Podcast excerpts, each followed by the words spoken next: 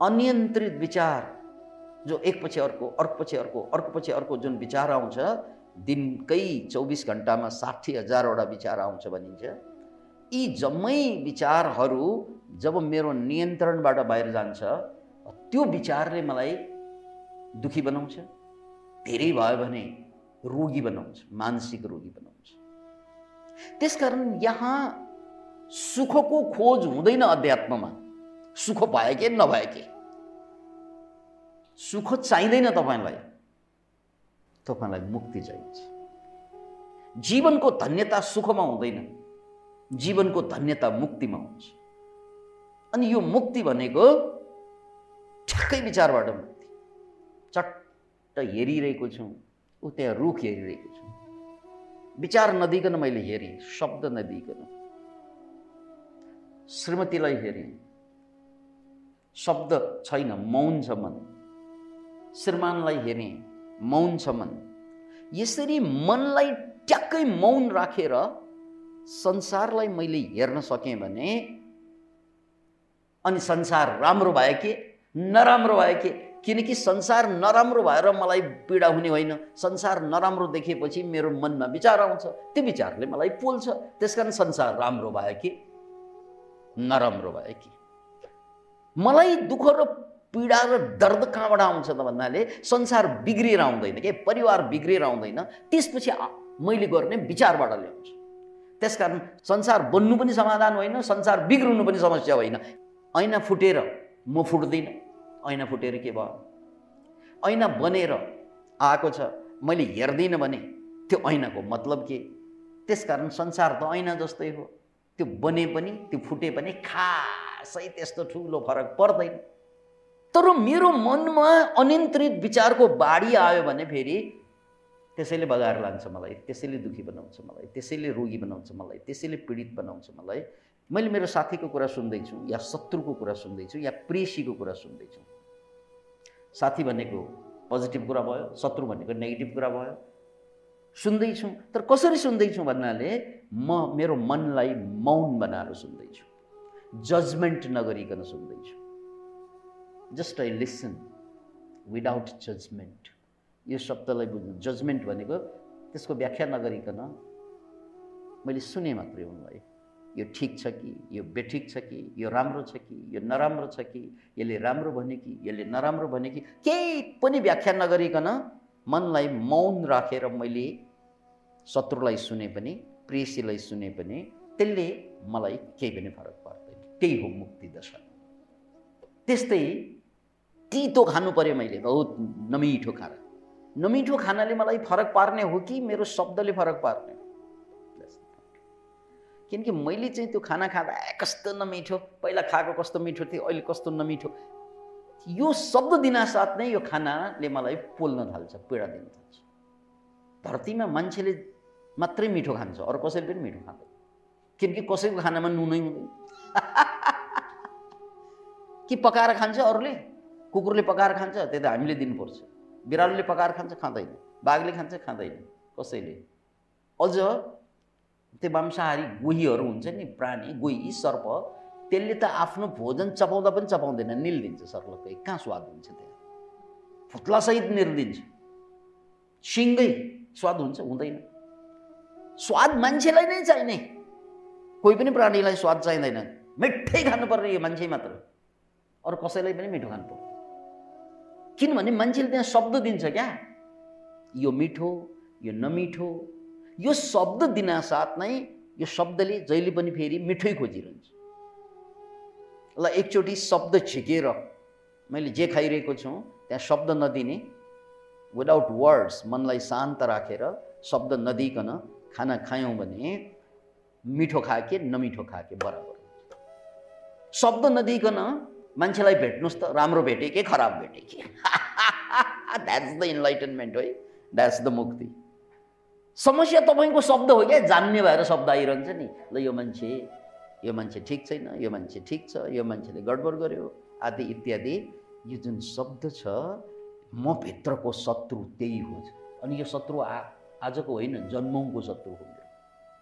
मै भित्र मै बनेर मलाई बर्बाद पार्ने शत्रु मैभित्र छ। त्यसैबाट मुक्ति हुनु हो। इन्लाइटनमेन्ट मुक्ति समाधिका नामहरू जुन छन् नि त्यो के त भन्नाले लोग्नेबाट स्वास्नीबाट जोइबाट पोइबाट कोहीबाट मुक्त हुनुको आवश्यकता छैन भए के नभए के। आवश्यकता के छ? मेरो अनियन्त्रित विचारबाट म मुक्त हुन्छु कि हुन्न। किनकि समस्या मेरै विचार मात्रै हो हामी कि त रागको बसमा पर्छौँ द्वेषको बसमा पर्छौँ। राग भनेको के हो? आ यो बहुत राम्रो कुरा। यही चाहिन्छ मलाई। यो राग भयो।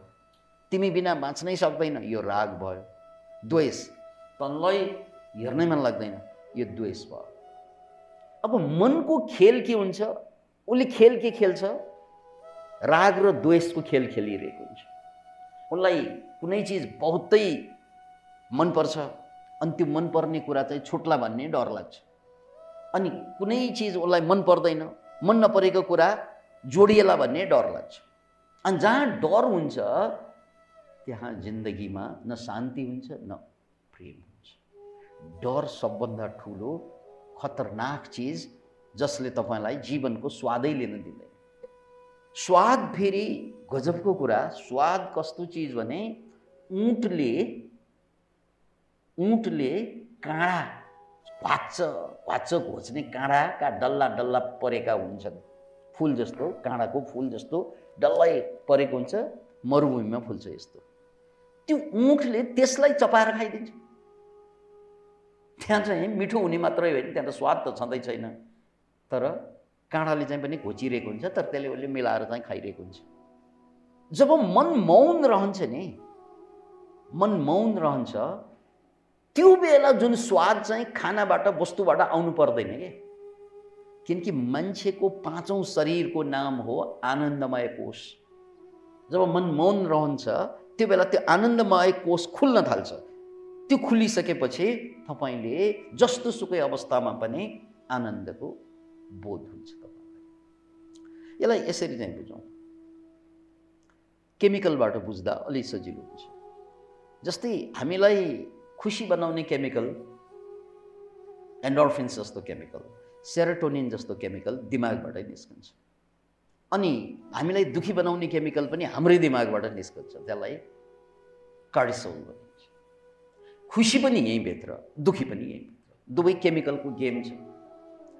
अनि जब मन मौन हुन्छ नि मैले शान्त भएर कुनै पनि शब्द नदिकन कुनै पनि जजमेन्ट नगरिकन खान थाल्छु हेर्न थाल्छु हिँड्न थाल्छु बाँच्न थाल्छु त्यो बेला राम्रोले पनि मलाई फरक पारेन खराबले पनि फरक पारेन। किन भन्नाले त्यो बेला मेरो मन मौन रहेको कारणले गर्दा त्यो सेरोटोनिन त्यो शान्तिको हर्मोन जुन छ त्यो निस्किरहेको हुन्छ। त्यसकारण मलाई बाहिर कोही केही चिज बिग्रिरहँदा पनि म खुसी नै हुन्छु। किनकि त्यो बाहिर बिग्रिएर म दुःखी हुने होइन नि। मेरो केमिकल जसले मलाई दुःखी बनाउँछ त्यो केमिकल निस्कनुपर्छ त्यो केमिकल निकाल्नलाई विचार गर्नुपर्छ। अनि मैले विचार गर्न छोड्दिनँ म नेगेटिभ विचार गर्छु। यो नेगेटिभ विचार गर्नुको कारणले त्यो मलाई दुःखी बनाउने केमिकल निस्कियो।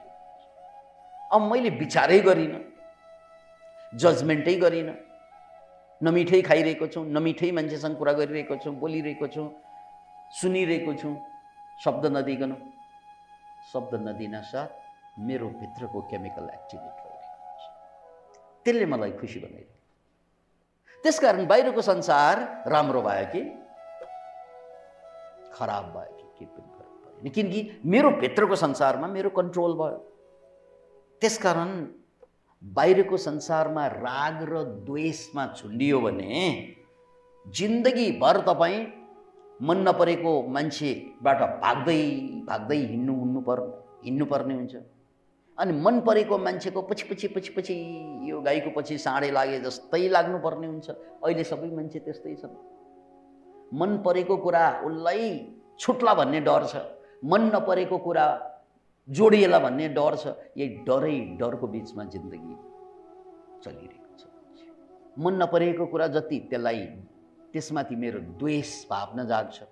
यो नहोस् यो नहोस् यो नहोस् भन्ने हुन्छ। मन परेको कुराप्रति राग हुन्छ यही हुनुपर्छ यही हुनुपर्छ यही हुनुपर्छ। यो दुवैले मलाई डर पैदा गर्छ। राम्रो छोरा पायो भने त्यो छोरा बिग्रिएला भन्ने जहिले पनि डर हुन्छ। खराब छोरा भयो भने यो छोरा घरमा बसिरह्यो भने दुःख दिन्छ भन्ने पीडा हुन्छ।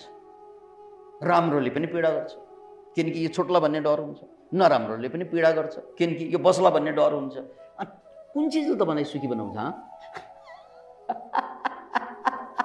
हे? मनुवा कुन चिजले सुखी बन्छ मान्छे? राम्रो चिज छुट्ला भन्ने डर छ उसलाई नपाउला भन्ने डर छ। नराम्रो चिज जहिले पनि आइरहला भन्ने डर छ उसलाई खुसी कहिले हुने? कहिले हुने शान्त? कहिले पनि हुँदैन मान्छे शान्त। त्यसैलाई राग र द्वेष भनेको त्यही हो।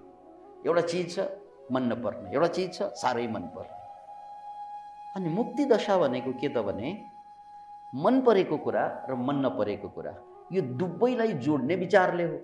यो कुरा मलाई मन पर्दैन भन्ने त मनले भन्ने हो नि विचारले। यही कुरा चाहिन्छ कसले भनेको? त्यो पनि विचारले राग र द्वेषबाट बाहिर आउनु किनकि कल्याणको मार्ग राग र द्वेषबाट बाहिर आउनु हो यसैबाट मुक्ति दिन्छ भन्नुको कारण राग र द्वेष शब्दबाट ल्याउँछ। त्यसकारण बिना शब्द यदि हामी संसारलाई हेर्न सक्यौँ भने संसार सुन्दर भयो के खराब भयो के? ओहो साह्रै गाह्रो कुरा भन्नुभयो गुरुले आज। शब्दै नदिकन कसरी हेर्ने? तपाईँको कुरा ठिकै पनि हो। किनकि सबै मान्छेले बिना शब्द हेर्न सक्दैन बिना शब्द संसारलाई बुझ्न सक्दैन त्यसरी बिना शब्द हेर्न र बुझ्न सक्नुलाई ज्ञान योग भनिन्छ। ज्ञान योगमा अभ्यास हुने यही कुरा हो। त्यहाँ अलग्ग ध्यान गर्नुपर्छ भन्ने आउँदैन ज्ञान योगको च्याप्टरमा। कि जिन्दगीलाई बिना शब्द जहाँ शब्द चाहिने हुन्छ त्यही मात्रै शब्द प्रयोग गर्ने शब्द नचाहिने ठाउँमा बिना शब्द नै यो राम्रो यो नराम्रो नभनिकन यदि भोग्ने हो भने यही कुराबाट मुक्तिको बाटो खोलिदिन्छ। तर यो बाटो सबैलाई सहज नहोला। किनकि सबैले यो कुरा बुझ्दैन पनि। अब उनीहरूकै लागि अब अर्को बाटो के त भने हिजो हामीले जुन कथा भन्यौँ नि कलियुगमा नाम जप नै मन्त्र नै एउटै मात्र आशय हो जसले जस्तो सुकै दुःखबाट पीडाबाट दर्दबाट जस्तो सुकै सबैबाट मुक्ति दिने कलियुगमा एउटै मात्र माध्यम छ हरिनाम राम नाम कृष्ण नाम जे नाम अब यहाँ दुईवटा दर्शन आयो। एउटा दर्शन मैले भर्खर भने केही कुरा मिलाउनु पर्दैन केही कुरा बनाउनु पर्दैन। किनकि सबै कुरा मिलाउन सक्दैन सबै कुरा बनाउन सक्दैन। तर शब्द नदिकन व्याख्या नगरिकन राग र द्वेष नराखिकन यदि व्यवहार गर्न सक्यौँ भने यो नै साधना बन्छ। यो ज्ञान योगबाट तर यो ज्ञान योगबाट यदि यात्रा भएन भने कलियुगमा यो कतिलाई सुटेबल होला कतिलाई नहोला भन्ने कुरा भयो। त्यो हो भने अर्को बाटो के छ? नाम मन्त्र र मन्त्रले पनि गर्ने काम त्यही हो फेरि मन्त्रले पनि गर्ने काम के हो जस्तै मेरो अगाडि साह्रै नरमाइलो मान्छे छ अब उसँग मैले कुरा गर्नु परिरहेछ मलाई गाह्रो भइरहेछ मलाई गाह्रो उसँग बस्दा गाह्रो हुने जस्तो त लाग्छ तर मूल कुरा त के हो उसँग बसेपछि मैले जुन विचार गर्छु नेगेटिभ विचार आउँछ त्यो विचारले मलाई गाह्रो भइरहेको हुन्छ तर देख्दा त के उसैले गाह्रो पारे जस्तो हुन्छ सत्य के हो उसले मलाई गाह्रो पारेको होइन। उसको अगाडि बस्दा मलाई मेरो मनमा आउने विचारले गाह्रो पार्ने हो। अब मूल कुरा विचारलाई के विचारलाई ट्याक्क रोकेर मनलाई शान्त पारेर ज्ञानीयको पारामा व्यवहार गर्नु पर्यो? यो सकिँदैन भने ल अर्को बाटो छ। त्यो के हो? मन्त्रलाई जप्नुहोस् whatever is the mantra अब सबभन्दा फेमस मन्त्र हरे राम हरे राम राम राम हरे हरे हरे कृष्ण हरे कृष्ण हरे हरे। उसँग कुरा गरिरहेको छु मनमा चाहिँ यो मन्त्र जपिरहेछ। यो उदाहरण मात्रै हो है। कुनै पनि मन्त्र हुनसक्छ कुनै पनि भगवान्का सारा नाम मन्त्र भनिन्छ। ओम सबभन्दा ख्याति प्राप्त मन्त्र। अगाडि मान्छेसँग कुरा गर्नु पर्यो अथवा नमिठो खाना खानु पर्यो कसैसँग व्यवहार गर्नु पर्यो नमिठो। के गर्ने त्यो बेला? तपाईँ हामीलाई के लाग्छ? बाहिरबाट मलाई दुःख भएको जस्तो लाग्छ बाहिरबाट हुने होइन। त्यो बाहिरको कुराले तपाईँको भित्रको मनलाई उस्काइदिन्छ विचारलाई। त्यो विचारले दुःख दिने हो। यो हटाउनु पऱ्यो विचार। मान्छे अगाडिको मान्छेलाई त हटाउन सक्दैन होला अगाडिको परिस्थिति हटाउन मिल्दैन होला। तर मैले एउटा चिज त गर्न सक्छु नि मेरो विचार त हटाउन सक्छु नि। कि म ट्याक्कै शान्त हुनु पऱ्यो त्यो सक्दैन भने मन्त्र जप्नु ओम ओम ओम ओम। उसको कुरा सुनिरहेको छु म मन्त्र जपिरहेको छु। अनि उसको कुराले मलाई केही फरकै पार्दैन। जस्तो सुकै खराब मान्छेको कुरा सुन्दा पनि। किनकि मैले भित्र मन्त्र जप्नु थालेछु। खाना खाइरहेको छ नमिठो खाना खुवाइ ल्याइदियो कसैले साह्रै नमिठो खाना। त तपाईँले व्याख्या गरेपछि खानै सक्नुहुन्न। त्यस कारण त्यसलाई व्याख्या नगरिकन खान पर्छ। व्याख्या नगर्नु पनि सकिएन भने त्यहाँ मन्त्र रिप्लेस गर्नु। खाना खाइरहेछ मनमा नै औँ यसरी गर्नुहोस् त। साह्रै खराब मान्छेसँग भेट्नु परेको छ। औँ अँ अँ ओम जप्ने एउटा तरिका पनि बुझ्नुहोस् त्यो योग शास्त्रमा। तस्य वाचक प्रणव तस्य भनेको यो परमात्मा ईश्वर तिमी चिन्दैनौ। तर त्यसको सबभन्दा नजदिकको वाचन के हुन्छ? प्रणव भनेको ओमकार हो। अनि कसरी जप्ने? तत् जपस तदर्थ भावनम। त्यो भनेको त्यो ओम जप्दाखेरि यो सिङ्गो सृष्टि जसको कारणले यो सिङ्गो सृष्टि देखा पर्यो त्यो भनेको ऊर्जा हो त्यो भनेको शक्ति हो अनि त्यो शक्ति नै परमेश्वर हो। त्यसकारण ओम भनेको त्यो जप्दाखेरि यो परमेश्वर नै हो। मैले ओम जप्दाखेरि परमेश्वरलाई जोडिरहेको छु भनेर त्यो भाव। अहिले त स्वास्नीसँग जोडिरहनु भएको छ लोग्नीसँग जोडिरहनु भएको छ खराब कुरासँग जोडिरहनु भएको छ आफूलाई। त्यहाँ जोडेकै सत्यानाश। किनकि त्यहाँ जोडेकै पीडा हुन्छ। त्यहाँ नजोड्नु। मनलाई संसारसँग जोड्नुको नाम दुःख हो मनलाई परमात्मासँग जोड्नुको नाम किन इमेजिन योग भनेकै त्यो हो जोड्नु होइन। हामीले कहाँ जोड्यौँ मनलाई? समस्यामा जोड्यौँ। कहाँ जोड्यौँ? परिवारमा जोड्यौँ। कहाँ जोड्यौँ? नचाहिने कुरा सबै ठाउँमा जोड्यौँ। अब मनलाई त्यहाँ जोड्नुबाट छुट्याउनु तान्नु साह्रै मन नपर्ने कुरा सुन्नुपर्छ नि कहिलेकाहीँ मन त्यहाँ जोडेकोले गाह्रो भएको के तपाईँलाई? मन त्यहाँ होइन मन उहाँ जोड्नु। मन त्यहाँ होइन मन त्यहाँ जोड। त्यहाँ भनेको यहाँ जोड। यहाँ भनेको मन्त्रमा जोड। लौ न यति गरौँ न। अरू सकौँ नसकौँ तर यति गरौँ। जे जति काम गर्नुभएको छ जे जति भोग्नु परेको छ त्यो सबै काममा त्यो सबै काम काम गर्दै मनलाई परमात्मासँग जोड। परमात्माको सबभन्दा नजदिकको शब्द ओम हो। यो उदाहरण मात्रै मन्त्र धेरै किसिमका धेरै अर्थमा धेरै उद्देश्य पूर्ति गर्नलाई हुन्छ। मैले यहाँ उदाहरण दिँदा एउटा चाहिँ हरे राम हरे कृष्णको कुरा पनि गरेँ र अर्को ओमको कुरा पनि गरेँ। यो उदाहरण ट्राई त गरेर हेर्नु पऱ्यो किनकि मेरो दुःख म जिन्दगीभर दुःखी किन त भन्नाले जहाँ जहाँबाट दुःख आउँछ त्यहाँ त्यहाँ मन जोडिएको हुन्छ। किन जोड्या त्यहाँ मन? भएको न्यु खोज्या। न्यु खोज्या किनकि मेरो मन त्यहाँ जान साथ म पीडित हुन्छु त्यहाँबाट मन हटाऊ परमात्मामा लगाऊ कसरी लगाउने